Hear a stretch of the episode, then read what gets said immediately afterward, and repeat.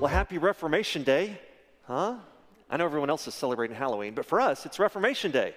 Uh, it was on this date, October 31st, 1517, that Martin Luther, the Augustinian monk, uh, hammered the 95 Thesis on the door of the church in Wittenberg with the intent of reforming the church. In fact, the title of the 95 Thesis officially is this Disputation on the Power and Efficacy of Indulgences.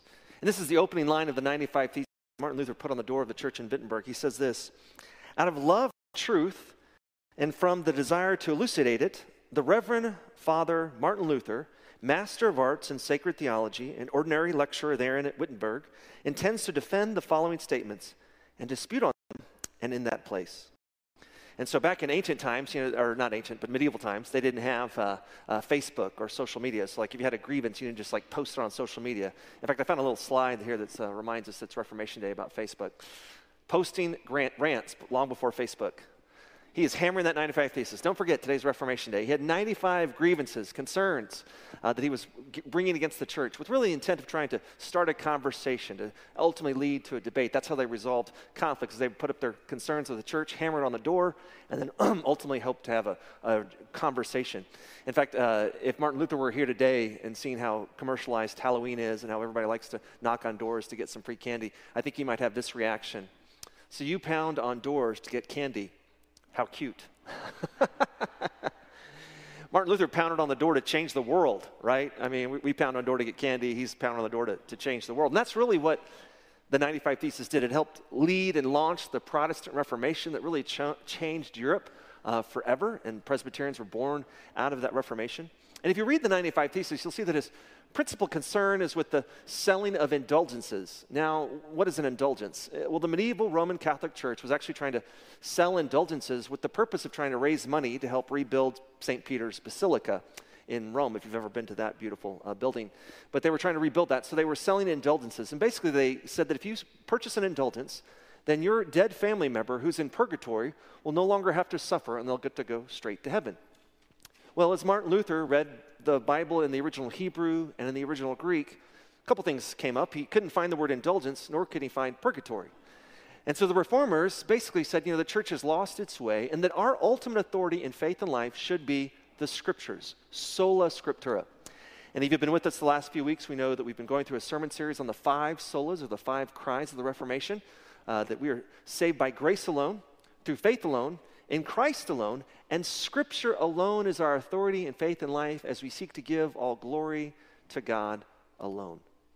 Now, where did the reformers like Martin Luther and John Calvin get this idea that, well, Scripture alone is our authority, that it has this inherent authority, that it is, in fact, the inspired Word of God? Well, to find out where the reformers got that idea, I would encourage you to turn your Bibles, your Red Pew Bibles, to 2 Timothy chapter 3, verses 14 to 17. It may be found on page 1269 of your Red Pew Bible, 2 Timothy chapter 3, verses 14 to 17. But before I read God's word, let's call upon His Spirit to guide us in the reading and preaching of His holy word. Please join me as you pray. Holy Spirit, we thank you that you inspired Paul to put pen to paper that we might have your written word today. We pray, O oh Lord, that as we read this letter that he wrote to Timothy, as Timothy was trying to lead the church in Ephesus, while Paul himself was in a prison in Rome. We pray that we might read this word and we might hear your word to us today. Knowing how Paul was trying to encourage Timothy, may these words encourage us as well. O oh Lord, may the words of my mouth and the meditation of all of our hearts be acceptable in your holy sight. Through your Son's precious name we pray. And all God's people said, Amen. 2 Timothy chapter 3, beginning with verse 14. Listen to God's word. But as for you, Paul writes, continue in what you have learned and have firmly believed, knowing from whom you learned it, and how from childhood you have been acquainted with the sacred writings, which are able to make you wise for salvation through faith in Christ Jesus. I want to pause there just for a moment. Uh, Paul writes, But as for you, now, in order to understand why he says, but as for you, you need to read all of 2 Timothy. And as you read 2 Timothy, you can see that Paul has been instructing Timothy, who's trying to lead the church in Ephesus, that he has to be wary or aware of the fact that things are going to go from bad to worse. In fact, in 2 Timothy verse, chapter 3, verses 1 to 7, Paul writes these words But understand this that in the last days there will come times of difficulty. For people will be lovers of self, lovers of money, proud, arrogant, abusive, disobedient to their parents, ungrateful, unholy, heartless, unappeasable, slanderous, without self control, brutal, not loving good, treacherous, reckless, swollen with conceit, lovers of pleasure rather than lovers of God, having the appearance of godliness but denying its power. Avoid such people. For among them are those who creep into households and capture weak women, burdened with sins and led astray by various passions, always learning and never able to arrive at a knowledge of the truth. That's a pretty bleak commentary on humanity, is it not? But it's kind of true. I mean, you read that first, that people are going to be lovers of self. Aren't most people pretty selfish naturally? Lovers of money, does that not describe our society and culture? We live in a consumerist, materialist culture where, where people are measured by what they have, and, and we're constantly coveting what others have. At least marketers want us to do that. Proud, arrogant. Isn't that the way humanity is? So, what, how do we avoid becoming like these people? Well, the first bit of advice that uh, Paul gives, of course, is he says, avoid such people. Uh, and that's consistent with Paul, what Paul wrote in 1 Corinthians chapter 15, verse 33, when he points out that bad company ruins good morals. If you tend to hang out with the wicked, if you tend to hang out with people who are lovers of money and, and proud and arrogant, then you're probably going to become proud and arrogant and a lover of money as well. But the truth is, we can't just avoid the sinful because well, we're sinners as well. We've all sinned and fallen short of the glory of God. We have a, a sinful nature that, left to its own, is prone to wander from God. So, how can we check that, keep that sinful nature in check and not become these kinds of people who are proud of, of ourselves or lovers of money, lovers of ourselves, arrogant, abusive? But as for you, Paul writes, continue in what you have learned and have firmly believed knowing from whom you learned it, and how from childhood you've been acquainted with the sacred writings, which are able to make you wise for salvation through faith in Christ Jesus. Paul is encouraging Timothy to continue in what you've learned. And we know from earlier in the letter that Paul's mother, Eunice, and his grandmother, Lois, uh, that Timothy's uh, mother, Eunice, and, and, his, and Timothy's grandmother, Lois, were Jewish. And so Timothy himself was raised on the Old Testament, the sacred writings that Paul references here. And Paul has been encouraging him to see how all of the sacred writings in the Old Testament ultimately point to Jesus, the Messiah, the Savior. Yes, it's true, the Old Testament we have was written centuries before Jesus was even born, but scholars tell us that there are over 300 prophecies in the Old Testament that Jesus fulfills. And so for Paul, the Old Testament ultimately points to Jesus, the Messiah, the Savior, who was the suffering servant that we read in Isaiah 53, who was pierced for our transgressions. Paul sees how we are saved by faith alone, as Abraham was declared righteous, not by what he did, but rather by what he believed. That all of Scripture, as we look at it, ultimately points to Jesus. And we know that Scripture is authoritative and, and that it's instructive to us because of what Paul writes in verse 16 and 17. For all Scripture is breathed out by God and profitable for teaching, for proof, for reproof, for correction, and for training in righteousness, that the man of God may be complete, equipped for every good work. Here ends the reading of God's word. As the prophet Isaiah tells us, the grass withers and the flower fades, but the word of our Lord stands forever. This is the word of the Lord. Thanks be to God. Now, you may notice every Sunday after I read the scripture, I, I quote Isaiah 40, verse 8, where I say, the grass withers and the flower fades, but the word of our Lord stands forever. Why do I do that? I'll tell you why I do that. Well, when I was in college, I went to Trinity University in San Antonio, and I went to the First Presbyterian Church of San Antonio, where my wife grew up. And uh, Dr. Louis Zbinden, who was the pastor there for 30 years, every time he would finish reading the text, he would always quote Isaiah chapter 40, verse 8 The grass withers and the flower fades, but the word of our Lord stands forever.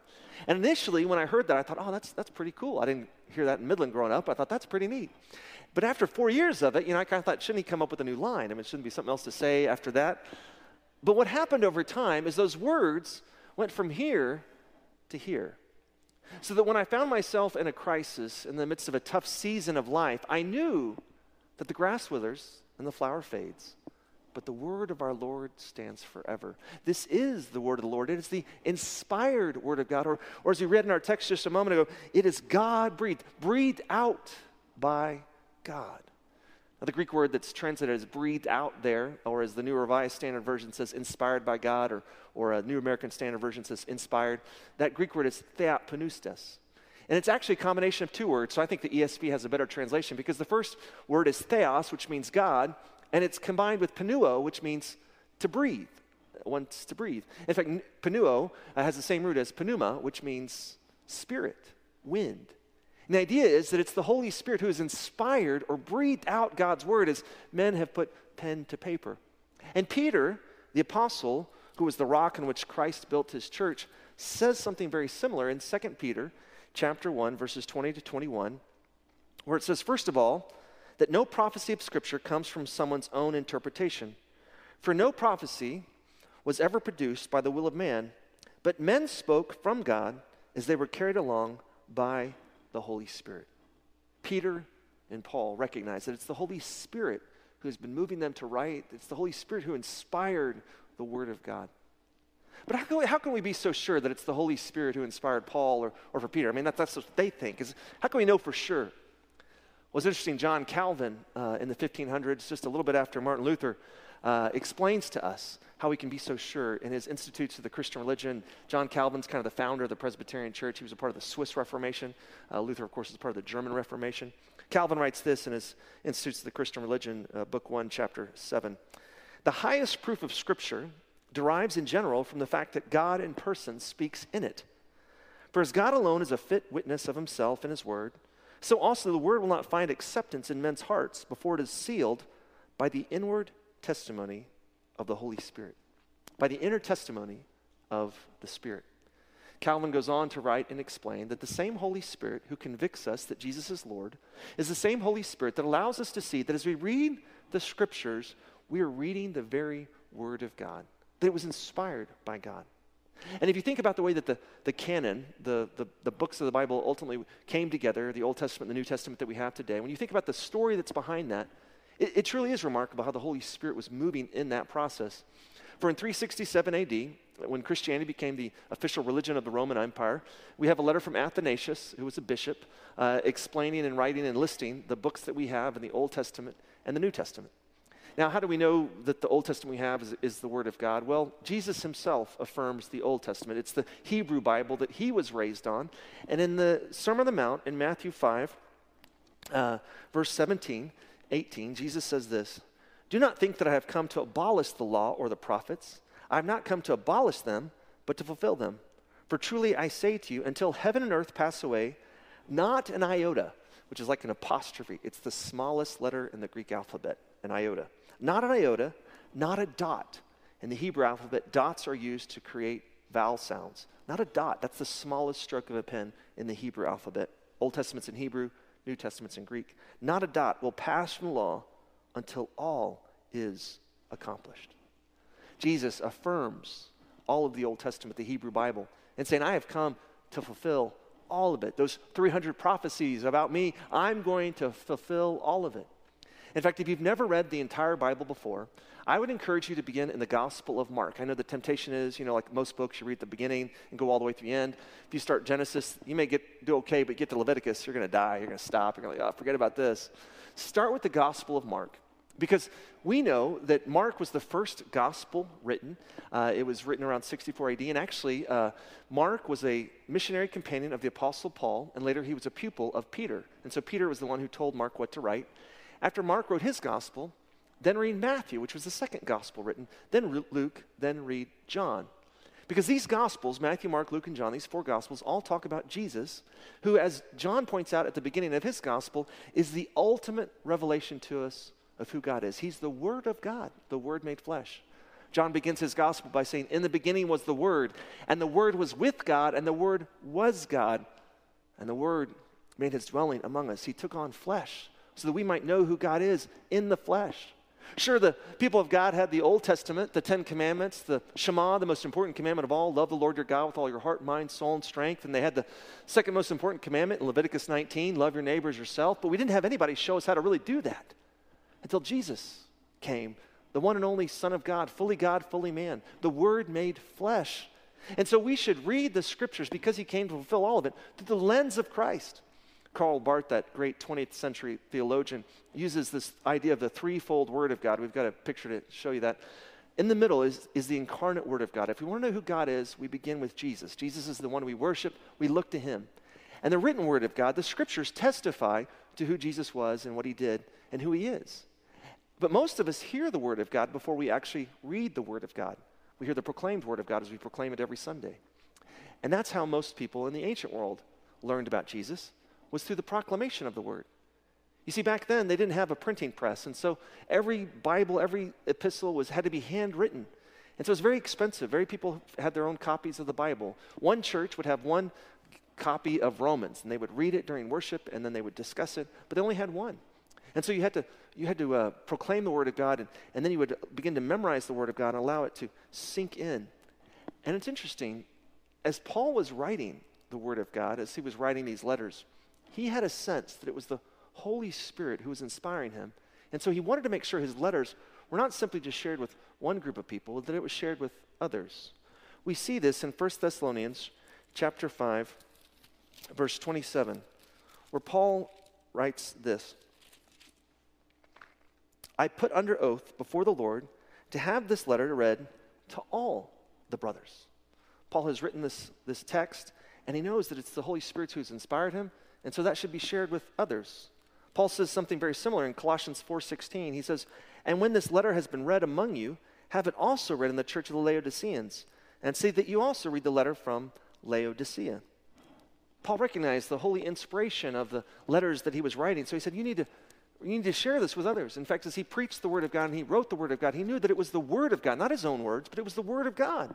We see this in 1 Thessalonians uh, chapter 2, verse 13. And we also thank God constantly for this that when you received the word of God, which you heard from us, you accepted it not as the word of men, but as what it really is the word of God, which is at work in you believers. Paul knew he was preaching the word of God. Paul knew that he was writing the inspired word of God. Now, just so we don't think Paul was full of himself and a little arrogant, you know, thinking that I've got the word of God, no one else does. Others recognized that what Paul was writing and saying was the word of God. For Peter himself in his letter, his second letter in 2 Peter chapter 3 verses 15 to 16 writes this, "And count the patience of our Lord as salvation, just as our beloved brother Paul also wrote to you according to the wisdom given him."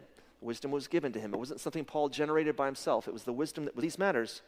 There are some things in them that are hard to understand, which the ignorant and unstable twist to their own destruction as they do the other scriptures. That's a huge line.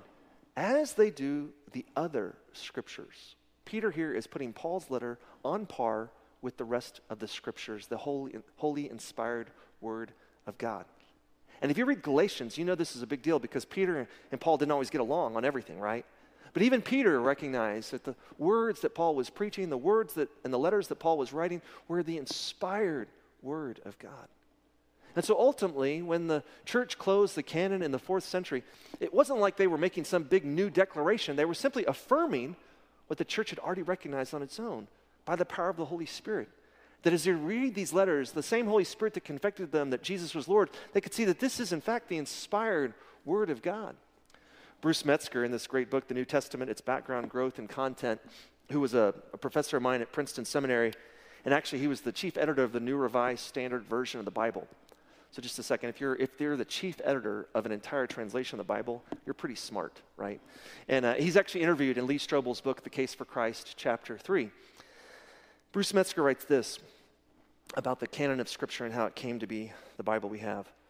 What is really remarkable is that though the fringes of the New Testament canon remained unsettled, a high degree of unanimity concerning the greater part of the New Testament canon was attained within the first two centuries among the very diverse and scattered congregations, not only in the Mediterranean world, but also over an area extending from Britain to Mesopotamia.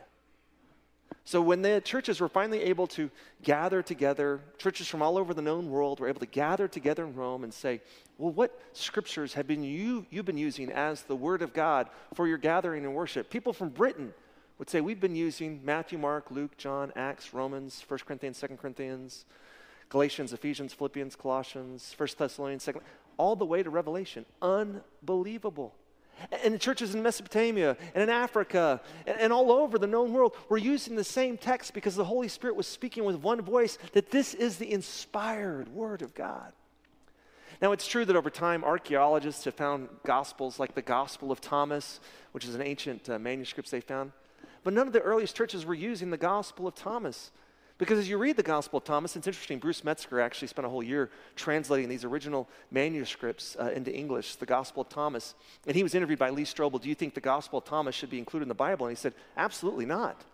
It's not consistent with what the, the synoptic Gospels that we have of Matthew, Mark, Luke, and John had to say. And it was written 100 years later. Now, the Gospels that we have were all written in the first century. Everything in the New Testament was written in the first century, where eyewitnesses were able to corroborate what had been spoken and what had been written. So they speak with one voice of the Lordship of Jesus Christ, that we can know with full assurance that all Scripture is God breathed, useful for teaching, rebuking, correcting, and training in righteousness, so the person of God may be thoroughly equipped for every good work. So, how does the Scriptures equip us exactly? How can it train us? How can it correct us? We simply need to read it. Well, it is good to start with reading it. But as Emily pointed out in the text that we just read from Psalms, it's even better if we can meditate on it, even memorize it. In Psalm 1, we read this Blessed is the man who walks not in the counsel of the wicked, nor stands in the way of sinners, nor sits in the seat of scoffers, but his delight is in the law of the Lord. And on his law he meditates day and night. Now, the Hebrew word for meditate there is hagah. Hagah, it means meditate. It can also mean murmur, like you murmur something to yourself, like reciting the word of God over and over. It can also mean to chew on. In fact, I really like the way Eugene Peterson, who was a Presbyterian minister, in his uh, English translation of the Bible, uh, the message, a paraphrase, he writes, You thrill to God's word, you chew on scripture day and night. You chew on the word of God like a, like a cow has to chew on the cud. You know, they've got multiple stomachs to tear, eat up that grass. We have to chew on the word of God. We have to meditate on it both day and night. So it'll move from here to here. That we naturally have it memorized and it's guiding our thoughts and, and guiding our actions and even guiding our words. I found the best way to memorize scripture is to, is to memorize it and write it on an index card, then put it in my pocket. And as I'm standing in line at the grocery store or find myself in the midst of something, I can pull it out and re- read it go over it again, and allow it to penetrate my heart. Just as Isaiah 40, verse 8 from Louis Zbinden has penetrated my heart. The grass withers, the flower fades, but the word of our Lord stands forever. But no matter what you're going through, this season of life, as hard as it might be, the word of God is there to guide you. Do we spend the time we need to, to meditate on the word of God? Because if we will, we won't become the kind of people that Paul warns about in 2 Timothy 3. Don't be the kind of people who, who love money and love themselves and are arrogant and proud. No, the, the scriptures will humble us and guide us to become the men and women God is calling us to be. How does this work? For example, let's take the topic of money.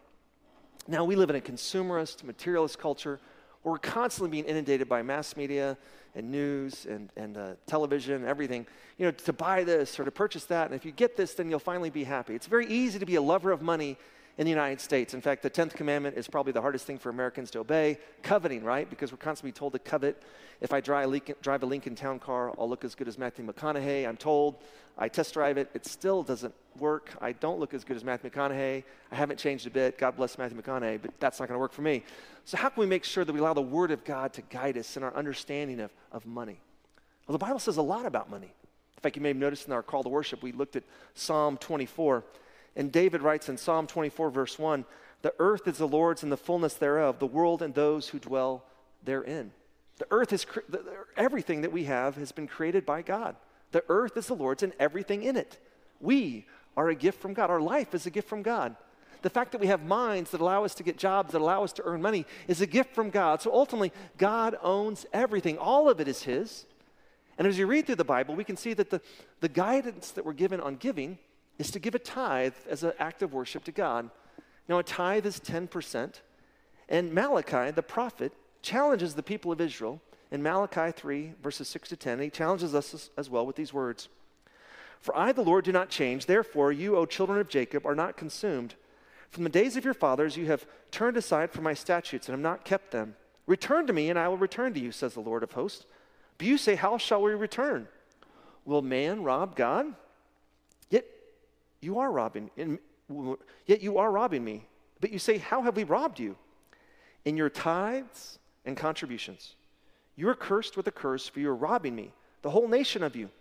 Bring the full tithe, the full 10% into the storehouse, that there may be food in my house, and thereby put me to the test, says the Lord of hosts, if I will not open the windows of heaven for you and pour down for you a blessing until there is no more need. This is one of the few times God says, Test me on this. Give the full tithe. See if I will not bless you. Now, I don't want you to think that God's some kind of vending machine, that if you give, God's going to give you back the same amount. But the fact is that as we give, we find the words of Jesus in Acts 20, verse 35 to be true that it is more blessed to give than receive. That as we give, as we invest in the work of God's kingdom, our heart follows. As Jesus says in the Sermon on the Mount, where your treasure is, there your heart will be also. And Jesus instructs us not to store up treasures on earth where moth and rust will destroy, but rather store up treasures in heaven. As we give back to God, God is able to take what we give, like the little boy gave his lunch to Jesus in John 6, five barley loaves and two fish. And Jesus was able to multiply that to minister to so many, many more.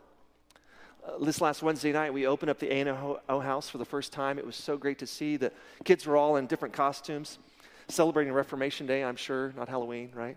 But uh, anyway, it was great to see so many kids in this great A&O house. And as you get to know the kids, you realize we're not ministering to just our kids, we're ministering to kids within the whole community of Amarillo.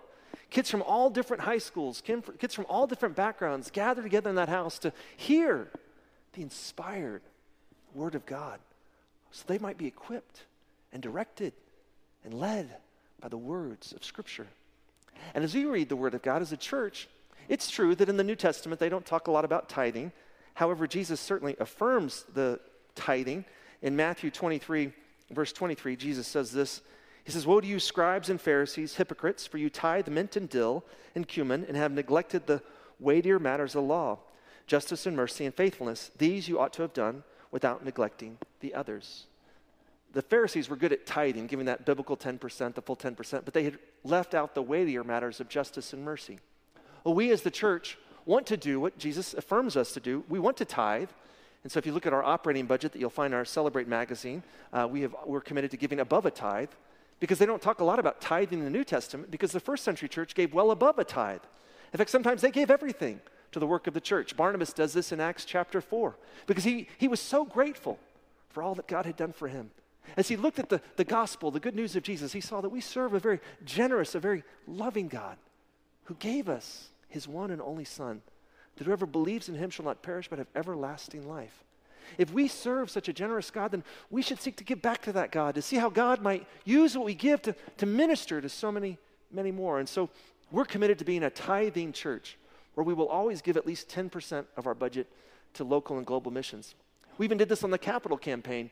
You may remember that the capital campaign for GROW was to renovate the children's wing, to build the playgrounds, to get the north ramp set up, and to build the new A&O house, and all that was about $5 million. But we raised an additional $500,000, or an additional 10%, for local and global missions, which allowed us to refurbish a building on 6th Street in the midst of the San Jacinto neighborhood. It's called Murray's House, that multiple ministries are using to help minister to that community, to help make disciples of Jesus, so they might hear the Word of God the truth of God's love for them. And we're using that same money overseas as well. In fact, if you look at the back of the magazine, you'll see that we have uh, many missionaries, over 45 that we support both locally and globally. It's truly amazing that when we take what we've been given and we give it back to God, God's able to use it and multiply its impact.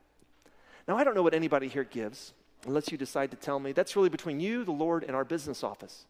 But I know what my wife and I have pledged to give. We're going to give a full 10%, a tithe of what we make to the church, to the operating budget, because we have always been blessed at the end of the year to see how God has taken what we've given and used it to minister to so many, many more. It's all scripture, it's God breathed. And it's useful for teaching, correcting, and training in righteousness. So we, the people of God, might be thoroughly equipped for his good work. The love of money is the root of all kinds of evil, according to Paul. Uh, he writes to Timothy. May we not have that same love. We want to have a love for God, not a love for money. And the greatest antidote to greed, it's giving. May we give out of gratitude for God's love for us. Please join me as we pray. Gracious and loving God, your word is truly inspired by your spirit. It moves in our hearts. It's sharper than a double edged sword. It penetrates, dividing heart, mind, and soul and spirit. I pray, Lord, that as we read your word and as we prayerfully consider what it is you're calling us to give and commit to for next year, that you would speak to each one of us, that we might be joyful givers and gratitude for your giving to us. And God, I thank you for the model that we have from the earliest church who gave sacrificially. They gave generously because they recognize we serve a generous God, as your word tells us, a God who so loved the world that he gave his only begotten Son, that whoever believes in him shall not perish but have everlasting life. Oh Lord, help us to be generous and gratitude for your generous love to us. It's in your Son's name we pray, and all God's people said, Amen.